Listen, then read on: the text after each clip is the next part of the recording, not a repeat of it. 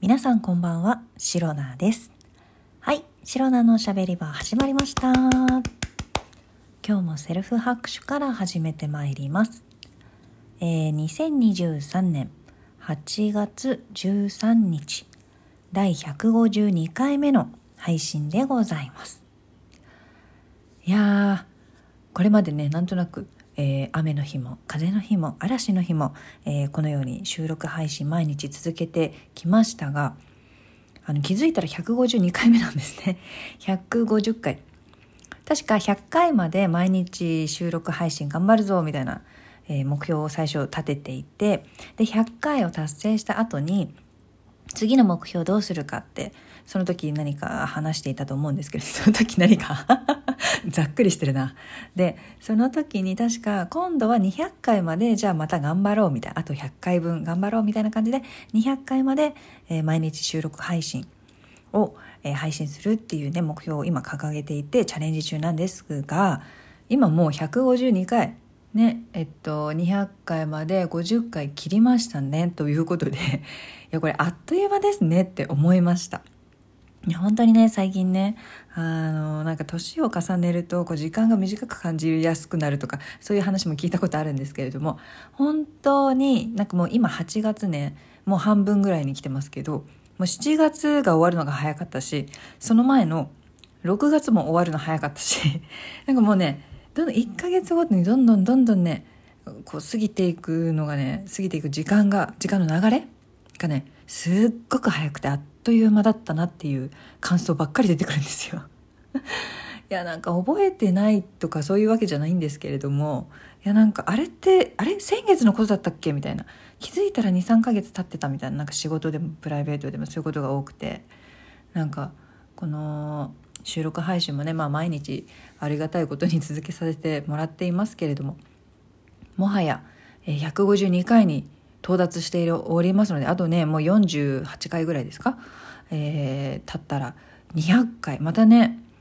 目標達成できるのかななんて思うとすごくあっという間で、むしろこれからちょっと忙しくなる時期にもなるので、どうなんだろうってね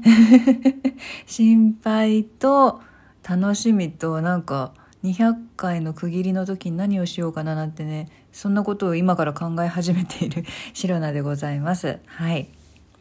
今日はですね、この前、またね、映画を見てまいりました。まだトランスフォーマーではございません。トランスフォーマーは、今ね、予習復習中でございます。はい、まだね、まだちょっと道のりが長いので、テンポよく見ていきたいと思っております。でこの前見てきた映画っていうのは、なんとですね、休日の朝一に見てきたんですけれども、もうずっとね、見よう、見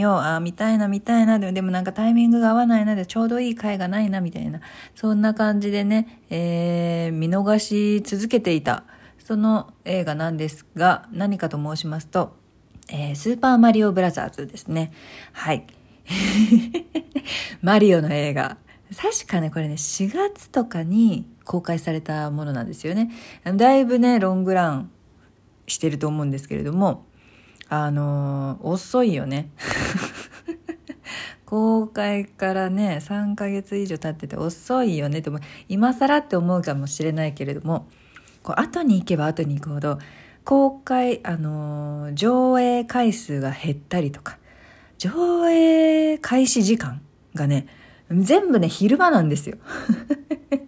昼間で、いや平日昼間見に行けないじゃんっていう。で土日とかになるとまた時間が変わったりとか、あとはなんか土日混んでるから行きたくないなとかいろいろねありまして、そんなこんなで少しねタイミングがなかなか合わず、見に行けていなかった映画の一つでございます。そもそもね見に行きたかったんですよ。なんか公開されてすぐにね職場の人が見に行っていたんで、あ、面白かったみたいな聞いたら、あ、面白かったよみたいな、すごいなんかゲームの中に入ってるみたいで面白かったですみたいな聞いていたので、だったらなんか面白そうだから見たいなって思っていたんですが、ちょっとタイミングが合わなかったりとか、他のね、どんどん公開されていく新しい映画にね、見たい気持ちを奪われてしまいね、そっちを優先して見てしまったなんてことがあってね、なかなか見れていなかったマリオの映画、スーパーマリオブラザーズを、この前見てきました。いやー、休日の朝一の映画はいいね。いやもちろんね、その日の前日夜更かししたので朝すごい辛かったんですけど、起きるのがギリ間に合いまして、映画のね、映画館のある駅に降り立ち、電車に乗って行ったんですよ。で、駅から映画館もね、もう朝一ですよ。まだお店も開いてない時間ですよ。全然人がいなくてですね、土日とか休みの日は本当にね、ごった返すぐらい人がいるような駅だったんですけれども、全然人がいなくて、こんな時間っていうか、休日でも空いてるんだってね、的外れなことを考えていたんですけれども、朝早い時間でお店が開いてないから空いていた、人がいなかったっていう状況だったんですね。で、映画見て、ちゃっかり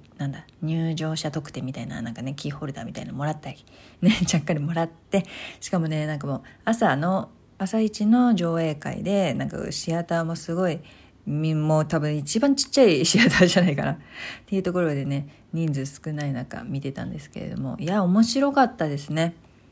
いや本当にね、その職場の人が言ってた通り、めちゃくちゃね、ゲームの中にマリオたちがいて、それが映画になってるみたいな感じでね、もうね、デザインがとにかくかわいいマリオとルイージがまずね、かわいいし、ジャンプしてさ、ハテナマークのブロックとかさね、いろいろかわいいやつがいっぱいありまして、で、キノピオだのピーチ姫だのね、かわいくて、あれですよね、ノコノコとかクリボーとか、敵も可愛いんですよね、結局キャラクターデザイン的にはそう可愛くって面白かったですね、すごく。で、またシーンごといろんなシーンがね、現れる映されるですけど、シーンごとに流れる音楽がね、ゲームのさ、いろんな面でいろいろ面に合わせた音楽が流れる、 BGM が流れるじゃないですか。それが使われていてね、もうそれがね、もうどれもね、聞いたことある、絶対みんな聞いたことあるよねっていう、この音楽知ってるみたいなね、そんな感覚でね、すごく見ながらね、もう懐かしい気持ちにもなってね、いやマリオってすごいなって思いました。結局あれって、私はもちろんですけれども、もう全世界の人が知ってるゲームであり、そのゲームの中で流れている音楽っていうのはもうみんな知ってる、もう耳に馴染んでいるって考えると、マリオを知らない人の方が多分少ないんじゃないかなって思うし、いやそう思うと本当にマリオってただのマリオじゃないんだみたいな、ね、そんなところまで考えて、マリオってすごいねみたいな、いやこれマリオってすごいわみたいな、任天堂すごいなみたいな、そんなことを考えながら途中からはね、映画を楽しんでおりました。はい。いや結構ゲームの中でいろんな BGM 流れるのはね、やっぱりね、感慨深いものがありますよ。懐かしい、じんわり心にくる感じですかね。はい。いやマリオ、私ね、マリオのゲームは実際ね、スーパーマリオワールドだっけな。とかヨッシーアイランドとかそういう感じのしかやったことなくて、マリオカートとかマリオテニスとかいろいろあるじゃないですか、マリオのゲームって。そういうのってね、全然通ってこなかったんですよ。どっちかっていうと私ね、ドンキーコングの方がめちゃくちゃやってて家にあったんですよ、ドンキーコングで、ドンキーコング1、2をうちで持っていて、幼なじみの家に3があったみたいな、そんな感じで、だからね、ドンキーコングの登場人物の方が知ってたりするんですよ。ドンキーコングから始まり、その弟分みたいなディーディーがいて、でディーディーの彼女のディクシーがいてディクシーの多分弟みたいな、いとこだったかな、ディンキーだよね図体は大きいのにちょっとドジっ子みたいな感じのでもね、ちゃんとディンキーまで出てたんですよ、そのマリオのね、映画の中でも。もちろんドンキーコングは出てきますけれども、ディーディー、ディクシー、ディンキーも出てて、ちょっとね、いるみたいな、いる、キャラクターの名前はわかるみたいな感じで、ちょっとね、見つけた時すごく嬉しい気持ちになっちゃいましたはい。というわけで、私はね、ドンキーコングで樽大砲の国だったかな、樽大砲の谷だか忘れましたけど、樽をどんどん入っていって、シュコっていって、ボーンっていって、シュコっていって、バーンってですね、そうやって進んでいく気持ちのいい、テンポのいいゲームの面がね、すごく好きでした。はい。あとはね、マリオの、映画の最後らへん。なんかね、結構マリオが兄貴、お兄ちゃんで、ルイージが弟っていうのは知ってたんですけど、マリオ以外の家族、もうお父さんお母さんも出てたんですけど、全然ね、知らなかったんで、どういう関係性とか。で、その辺がまあ映画の中で、ちゃんと描かれていて、で、最後らへんね、なんか少し、ファミリー的な、家族愛的なね、なんかすごく心がね、ハートフルになるような、そういう展開がありまして、なんかね、もう年取ったからかな、涙腺弱いのよ。なんか感動しちゃってさ泣きそうになっちゃって、てかもうね、半分泣いてたんですけどマリオの映画でまさか泣くとは思ってなくて、いや面白かったって笑うぐらいだなと思ってたのに、まさか最後なんかこんなちょっと泣きそうになるなんて、やだちょっともうやだみたいな感じで、マリオの映画すごく面白かったし、感動もしたしということで、すごく楽しめた映画でした。はい。この配信をラジオトークアプリでお聞きの方は、ハート、ニコちゃん、ネギなどリアクションしていただけるとシロナが大変喜びますので、ぜひぜひよろしくお願いいたします。また、質問を送る、ギフトを送るというボタンからもいろいろメッセージが送れます。皆様からのお便りやギフト、心よりお待ちしております。それでは今日も最後まで聞いてくださりありがとうございました。